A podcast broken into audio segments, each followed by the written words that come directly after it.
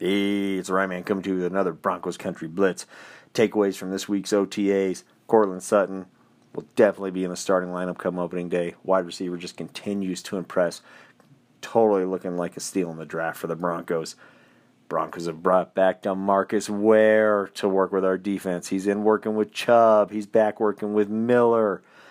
Just going to improve all our defensive personnel across the board that much more with his knowledge and his skill set. Plus, the guy looks like he can still play. I say D Ware, suit up for us. I, I think I think you could come back and play tomorrow. Peyton Manning obviously came, visited the OTAs this week, had some great motivational words for the team, uh, motivational speech. Plus, working with Case Keenum can't hurt, will definitely help. Uh, or he's already said he's a Case Keenum fan. He's worked with our other quarterbacks in the past, but I have a funny feeling we're going to see him working with Keenum a little more this year than he did with our prior quarterbacks. Last thing, Mr. B.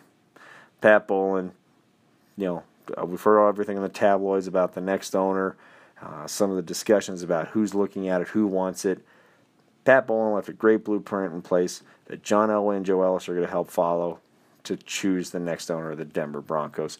So Broncos country, I say that's nothing to worry about. The right guy will get picked to own the Denver Broncos and continue the success that Mr. B built in Denver. Until next time, this is Ryan Man with the Broncos Country Blitz.